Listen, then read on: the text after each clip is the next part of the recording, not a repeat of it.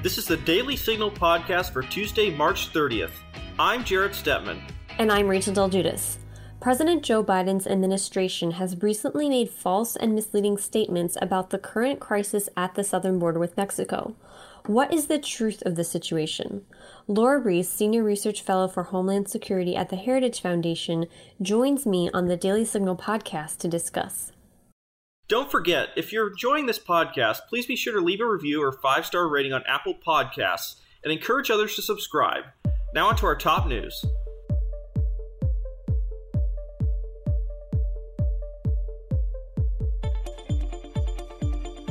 Centers for Disease Control Director Rochelle Walensky warned Americans that a fourth coronavirus surge could be on the way if more precautions aren't taken.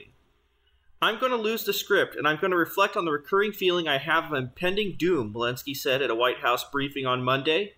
We have so much to look forward to, so much promise and potential where we are, and so much reason for hope, but right now I'm scared.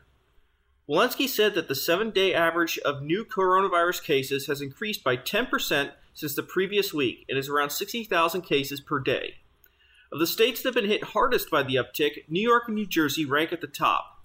According to ABC 7 New York, New Jersey has been reporting about 647 new cases for every 100,000 residents over the past 14 days. New York has averaged 548. The Centers for Disease Control and Prevention said in a new study that the Moderna and Pfizer coronavirus vaccines prevent about 90% of infections. The study, published Monday, which examined 3,950 healthcare personnel and other essential and frontline workers, found the vaccine was 90% effective against COVID 19, regardless of symptom status, according to the CDC study. In the opening statements of the trial of former Minneapolis police officer Derek Chauvin, prosecutors said that he betrayed his badge by using unnecessary force on George Floyd, who died in police custody last May. Chauvin used excessive and unnecessary force on the body of Mr. George Floyd when he put his knees upon his neck and back, grinding and crushing him until the very life was squeezed out of him, prosecutor Jerry Blackwell said in court on Monday, according to the Washington Examiner. You will learn that Chauvin was aware that Mr. Floyd was unarmed and that Mr. Floyd did not threaten anyone. Blackwell acknowledged that Floyd struggled with an opioid addiction for many years, but said that the presence of narcotics in his system at the time of death could be misleading, since habitual users often develop a tolerance to the drug. The prosecution in the Chauvin case is seeking two counts of murder and one count of manslaughter for the death of Floyd. Now, stay tuned for my conversation with Lora Ries on fact checking the claims made by the Biden administration about the border.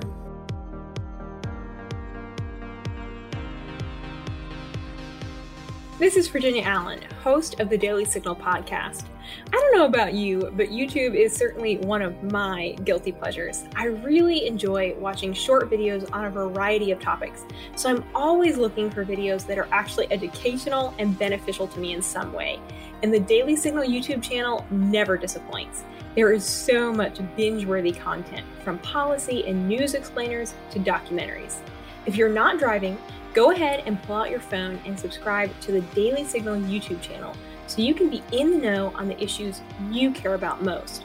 You can also search for the channel by going to youtube.com slash daily signal. I'm joined today on the Daily Signal podcast by Lora Ries. She's a senior research fellow for Homeland Security at the Heritage Foundation. Lora, it's great to have you with us on the Daily Signal podcast. Thanks for having me back on. Well, it's great to have you with us. So, your immigration team at Heritage responded to a lot of the different claims made by the Biden administration about what's happening with illegal immigration right now. And so, I want to go through uh, this fact check your team did. And so, first off, I wanted to ask um, you looked at the claim that the border crisis happens every year. What did you find uh, when you looked at this claim made by the Biden administration? Well, there's a big difference between a seasonal flow uh, with respect to immigration and a border crisis. And so for the Biden administration to say, well, a border crisis happens every year, then by definition would not make that a crisis. And so they are really conflating two very different things. And if you look at the numbers, um, it, it is certainly not a, uh, seasonal flow that we are see, seeing right now. For example, 69,000 illegal aliens were apprehended in November of 2020. Uh, but just in February of this year, over 100,000 have been apprehended. And uh, that's expected to go up to over 120,000 for March. And then in contrast, the November to March numbers under President Trump in the 2019 to 2020 actually decreased. And from March of 2020 to March of this year, uh, Customs and Border Protection anticipates a 263% increase in illegal crossings. Well, can we go through that second claim uh, that President Trump's policies didn't reduce illegal crossings? Well, they absolutely did. So in 2019, we did see a border crisis, and the Trump administration began two critical programs that were real game changers. One was the Remain in Mexico program, which allowed asylum seekers to still apply for asylum, but they had to wait in Mexico while their proceedings um, took place. And when would be migrants realized that claiming a fear was no longer going to be their ticket to get into the US to then disappear, they stopped coming. And the numbers quickly started to decline. The other key aspect of that was the agreements that the Trump administration made with the governments of Mexico, Honduras, El Salvador, and Guatemala. And for the first time, the Trump administration used the leverage that the US has with respect to these countries and said if you want to continue to get foreign aid from us, we expect some cooperation in return, particularly with respect to immigration. And so those countries agreed and they enforced their own respective borders. They built up their own respective asylum systems and they took nationals back who traversed through their countries but didn't seek asylum until they got to the US. And so those numbers quickly decreased. Um, at the height of the 2019 crisis, 140,000 illegal aliens were caught trying to cross the border. Uh, that went down to 42,000 in November of 2019. And then by March of 2020, apprehensions were down to about 33,000 for the month. Well, there was another claim that was made uh, that the Remain in Mexico policy was inhumane. So, Lora, can you first tell us about that policy and then whether or not it was actually inhumane? So, the uh, Trump administration negotiated with the government of Mexico to house migrants on the Mexico side of the border who wanted to continue to pursue an asylum claim with the US. And Mexico offered housing as well as jobs. And the claims that President Biden made during his um, press conference last week um, bizarrely claimed that uh, the Trump administration left illegal aliens sitting on the edge of the Rio Grande, that there wasn't enough to eat, um, there's no evidence to support that. But he also claimed that the Trump administration sent kids back to Mexico to starve. Now, not only is that ridiculous, but the Biden administration is returning uh, Mexican nationals back to Mexico. Uh, so they're not being honest about what they themselves are doing in the current crisis. We got a recent piece published for Heritage.org, and it's called Biden Administration's New ICE Guidance Turns America into a Sanctuary Country. Can you tell us, Laura, about the new guidelines uh, for immigration and customs enforcement that those agents are subject to now under the Biden administration? Yeah, so everything old is new again. Uh, under the Obama administration, uh, the Department of Homeland Security put out a ICE or Immigration and Customs Enforcement priorities memo, and it it narrowed the types of cases that ICE could arrest people, detain them, or remove them. And so, under the Trump administration, that priorities memo was rescinded. Now, under the Biden administration, not only do they return to this notion of a priorities memo, but they greatly restrict who ICE can apprehend and remove, far beyond what the Obama administration did. So, the memo that was issued in February of this year by this administration basically lists three priorities terrorists, spies, and convicted aggravated felons. And that leaves out a large number of very serious uh, criminals. In ter- if you think of um, driving under the influence or um, domestic abuse, uh, child abuse, molestation, crimes like that, very serious crimes that would not be considered a priority for this administration. Uh, and finally, the, the memo also lists anyone who illegally entered the US after November 1 of 2020, but I don't give that one uh, much credence because anyone can purchase a document to show that they've been in the US by whatever date is necessary. So this restricts ICE's caseload by about 90%. Um, and it really does make uh, the US a sanctuary country. So it, it tells future migrants come into the US and we are not going to deport you. Well, you had mentioned that these new guidelines really do restrict or, I guess, take off about 90% of ICE agents' workload. Can you talk a little bit more about what they would usually be doing and how this new so called guidance really keeps them from doing their job? So there are several uh, grounds uh, in the Immigration and Nationality Act that make someone either inadmissible into the U.S. or removable from the U.S. when they're here.